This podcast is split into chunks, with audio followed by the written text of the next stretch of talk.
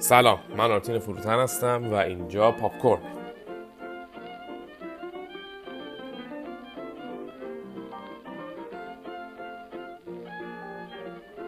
توی هر قسمت از این پادکست ما فیلمی که هنوز ندیدیم، کتابی که هنوز نخوندیم یا حتی بازی فوتبالی که هنوز برگزار نشده رو انتخاب میکنیم. توی بخش اول انتظارات و پیشبینی هامون رو ازش میگیم و در بخش دوم هم البته بعد از دیدن اون فیلم، خوندن اون کتاب یا برگزار شدن اون بازی فوتبال میگیم که آیا اون انتظارات ما ازش درست بود یا خیر. ممنونم که ما گوش میدید، ما رو دنبال کنید، نظراتتون رو برامون بنویسید و بریم ببینیم چه اتفاقی قرار میفته.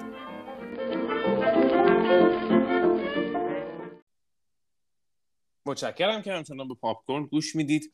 این قسمت مجدداً بعد از چندین قسمت وقفه یک قسمت فوتبالی خواهد بود و قراره که من و کسرو نوربخش در مورد بازی‌های هفته آخر لیگ برتر فوتبال انگلستان، لیگ جزیره صحبت بکنیم. کسرو دومین بارشه که همراه ماست. چطوری کسرو؟ خوب، ممنون. خوشحالم که دوباره فرصت پیدا کردم توی پادکست شرکت کنم، ببینیم که چی پیش میاد. خیلی هم عالی. به نظرت جدول جذابی شد یا نه؟ من که به نظرم توی حداقل چند سال اخیر که از جذابترین جدول هست. آره، من همین نظر رو دارم. کلا سالی که گذشت توی فوتبال خیلی سال پر از کامبک و اتفاقات جالب و غیر قابل پیش بینی بود به نسبت فصول قبل ترش، منظورم 4-5 فصل قبل تره.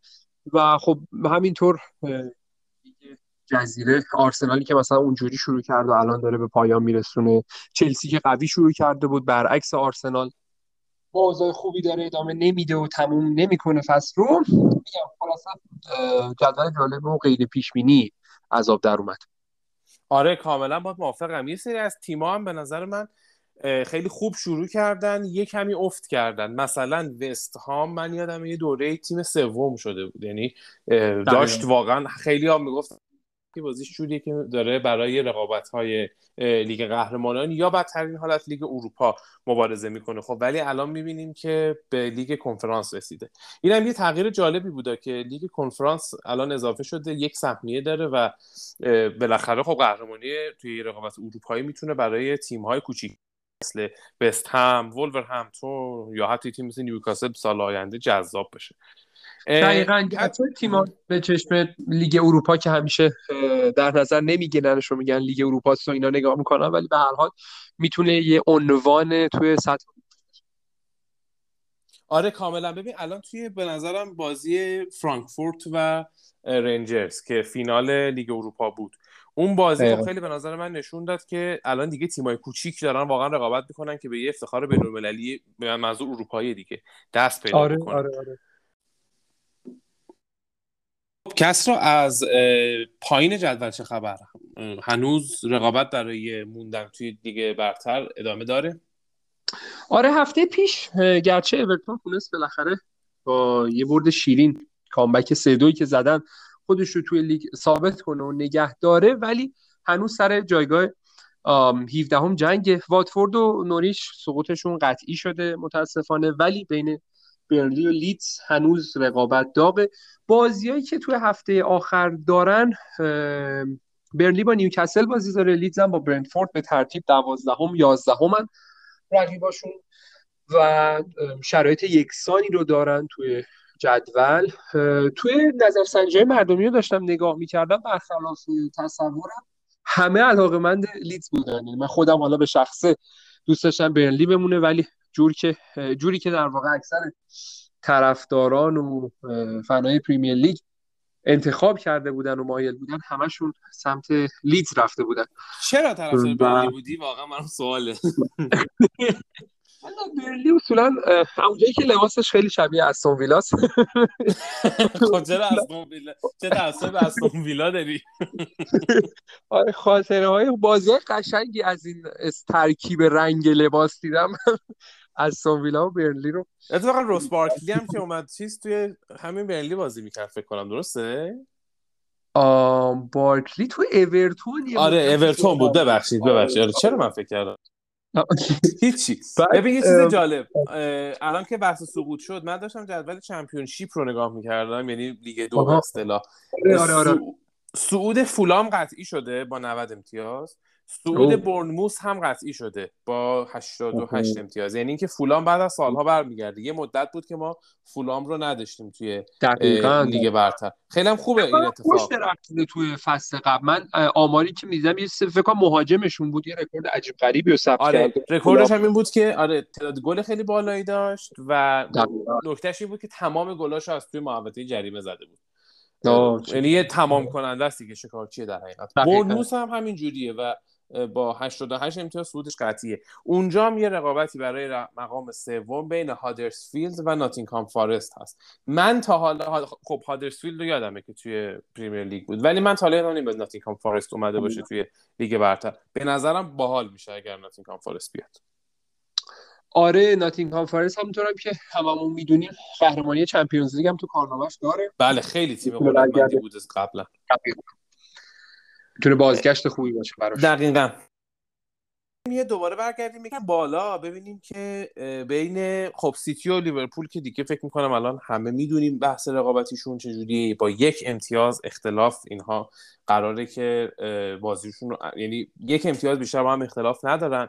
توی 5 بازی اخیرشون هم توی لیگ برتر هر دو 4 برد 1 تساوی کسب کردن. خب تفاضل گل سیتی بالاتره و ولی دیگه مورد دیگه نیست که بخواد خیلی اینها رو از هم جدا بکنه. فقط تنها مورد اینه که لیورپول هنوز توی لیگ قهرمانان حضور داره و فینالیسته، سیتی حضور نداره. به نظرت کسرا بین لیورپول و سیتی کدوم امسال میتونه قهرمان بشه؟ اول اشاره کنم به بازیایی که توی هفته آخر دارن. لیورپول با وولفز بازی داره. وولفز توی جایگاه 8م قرار داره. انگیزه آنچنانی ندارن که بخوان بازی به نفع خودشون تموم کنن، چون حتی در صورت پیروزی هم سهمیه لیگ کنفرانس رو به دست نخواهن آورد. ولی از اون ور ولورهمپتون همیشه ثابت کرده که گربه سیاه تیم‌های خفن و قوی قولکش دیگه، واقعا بهش میگن قولکش. آره دقیقاً. بازی عجیب غریب با تفاضل گلای بیشتر از 3 ازش کم ندیدیم که بله سیکس درها کوبیده.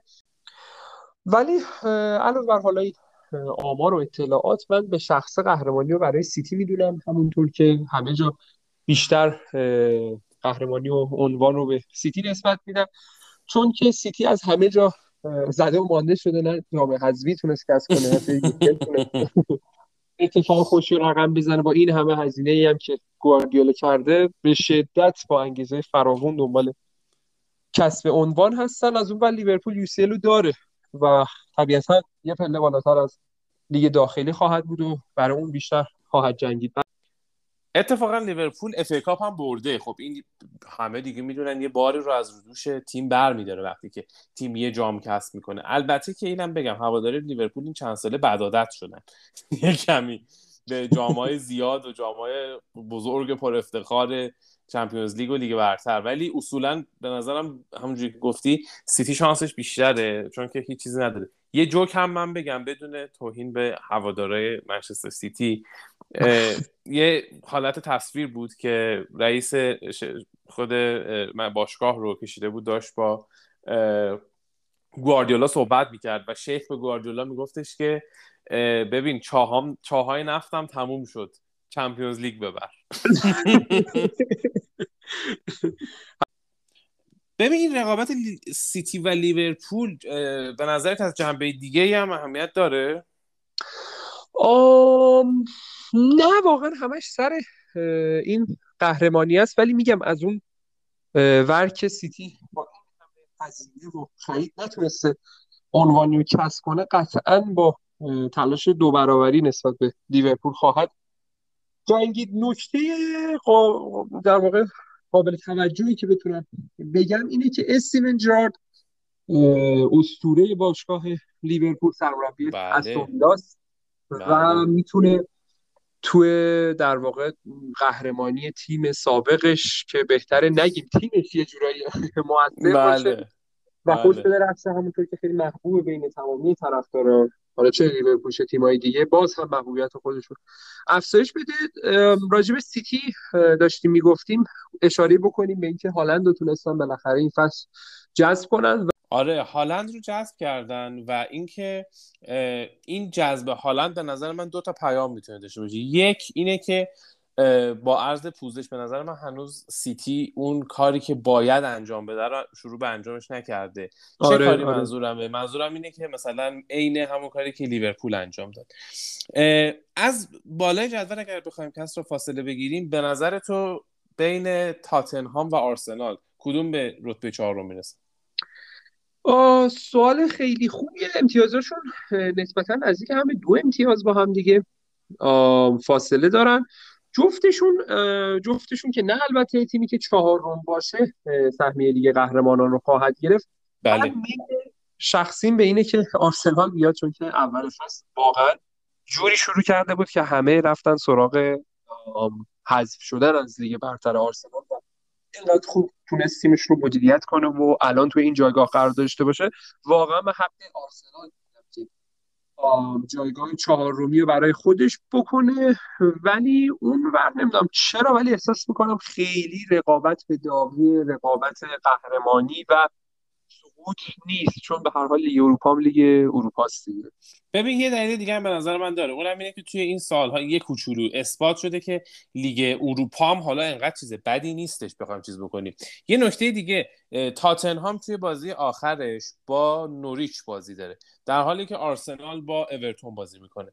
نکتهش اینه که هیچ کدوم از این تیم‌ها انگیزه عجیب و غریبی برای اینکه بخوان، حالا منظورم اورتون و نوریچه، بخوان آیندهشون رو عوض بکنن یا مثلا یه اتفاق خیلی عجیب و غریبی رقم بزنن واقعا ندارن هیچ کدومشون.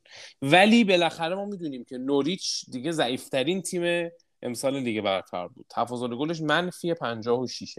در حالی که خب اورتون درسته که خیلی بد شروع کرد و بعد ادامه داد، ولی به نظرم بالاخره یه کمی تونست کار رو جمع بکنه. فرانک لمپاردی که خب اسطوره شما هم هستش، اسطوره چلسی.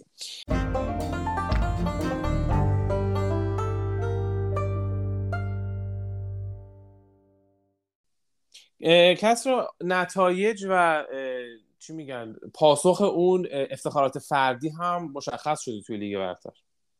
بله دقیقاً همونطور که امروز اعلام شد، کوین دی بروینه به عنوان بهترین بازیکن فصل شناخته شد. واقعاً لایقش بود. خیلی ها میترسیدن که سیتی بیاد به فینال UCL برسه و کوین دی بروینه خیز برداره برای گرفتن عنوان توپ طلا، که اینطور نشد، ولی واقعا بازیکن شایسته‌ای بود و میتونیم به جرئت بگیم جزو 3 نخواهیم بگیم جزو 5 بهترین بازیکن حاضر در فوتبال امسال بود. از اون طرف هم جایزه بهترین بازیکن جوان رسید به فیل فودن. علاقه به فیل فودن ندارم، برای همین جزئیات بیشتری رو نمیگم.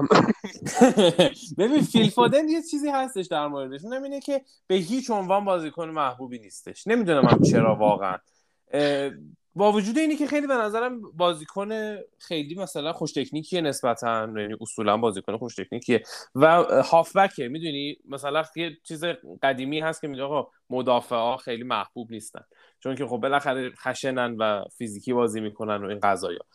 ولی نمیدونم چرا فیل فودن اینقدر چیز شده، چون منم اصلا هیچ علاقه خاصی ندارم به فیل فودن. هر وقتم میبینمش یاد درگیریش با سویچ میافتم با با اتلتیکو. یه نکته دیگه که به نظرم باز مهمه، تغییریه که توی جدول رخ داد. اونم اینه که نیوکاسل تا اواسط فصل از گزینه‌های اول سقوط بود. تیم بسیار بد بازی میکرد، تیم خیلی ضعیف بود، تیم تقویت نشده بود، ولی بعد از اینی که مالکیت باشگاه عوض شد و کنسرسیومی که مالکیتش با عربستان سعودی هست اومد و باشگاه رو خریداری کرد، یه جوره متحول شد. با وجود اینی که ولخرجی آنچنانی نکرد و خیلی سعی کرد توی رسانه‌ها نباشه، هممون هم میدونیم به خاطر مسائل سیاسی تلاش کرد که توی رسانه‌ها خیلی مطرح نباشه، ولی از لحاظ فوتبالی خیلی خوب بازی کرد و خیلی خوب آورد خودش رو بالا. و الان که من نگاه میکنم فقط 10 امتیاز، چون نیوکاسل 46 امتیاز داره، فقط 10 امتیاز با وست هم رده هفتمی فاصله داره که الان برای لیگ کنفرانس داره مبارزه میکنه. این به نظر من خیلی قابل تقدیر و چیز جالبی بود. البته که من خیلی با تیم‌های نفتی و چیز علاقه ندارم. یه چیزی به عنوان نکته آخر اتفاقا تو الان گفتم یادم اومد در مورد چلسی. خب ما دفعه قبلی که صحبت می‌کردیم مالک باشگاه یکی دیگه بود، الان مالک باشگاه یکی دیگه است. تو نظرت چیه؟ فکر می‌کنی چطور پیش میره مالک آینده باشگاه؟ واقعا باید دید و ببینیم که چی پیش خواهد اومد. من نظری که دارم هر مالکی بخواهد بیاد هیچ در واقع شبیه مالک قبلی نخواهد بود، از اونجایی که دیدیم هنگام رفتنش هم بدهی چند میلیارد پوندیش رو بخشید به باشگاه. واقعا عاشق باشگاه بود آبرامویچ، بنابراین هر مالکی بخواد بیاد به جاش که انگار تاد بوهلی این پست رو گرفته، به نظرم مانند قبلی نخواهد بود. ولی اونجایی که توی حالا به صورت ظاهری توی بازی‌ها سه جوش میخورده و از اینجور داستان‌ها، فکر کنم باید در واقع پایان مثبتی باشه. نکته دیگه هم این که تا جایی که من یادم تصمیمات اساسی باشگاه سپرده شده بود به یک تیم که بعد آبرامویچ در واقع تصمیمات رو بگیرن. کمیته درستیه در واقع، حالا خیلی مالکه فکر کنم مثل آبرامویچ هدایت کننده فرد اصلی نخواهد بود به اون صورتی که آبرامویچ بود. آره ببین من اتفاقا خوندم یه فرد هست که با یک سری افراد دیگه به اصطلاح یک کنسورسیوم رو تشکیل داده، 50% مال اینها هست، 50% مال یک شرکت آمریکاییه. شما مالکیتتون مثل ما و لیورپول آمریکایی بگم. آره تازه بین 4 تا آمریکایی در واقع رقابت اصلی بود که حالا یکیشون بود، یعنی دقیقاً یعنی هیچ شانسی نداشتید که یک کشور دیگه بخواد مالکیتتون بگیره. اون شرکت، این نکته جالبیه، اون شرکتی که یعنی اون شرکت آمریکایی که برنده مزایده شد یکی از بنیانگذارانش ایرانیه. یعنی شما الان علاوه بر اورتون، البته میگم این فرد تصمیم گیر اصلی نیستش، تصمیم گیر اصلی ما گفتی که 50% سهام باشگاه به خودش اختصاص داره و نه شرکت تادیل. بله و ولی نکتهش اینه که بالاخره دیگه الان یه تصمیم ساز ایرانی دیگه توی لیگ برتر هست علاوه بر مشیری اورتون. بله کسرو به نظر من خیلی پادکست خوبی بود، امیدوارم که رقابت جذابی رو شاهد بشیم فردا. بعد با هم برمیگردیم صحبت بکنیم و ببینیم که این رقابت‌های کوچیک و به اصطلاح حالا چند تایی که توی لیگ برتر در جریان بود به کجا رسید. خیلی هم عالی، ممنون آرتین، فعلا تا بعد. ممنونم، فعلا.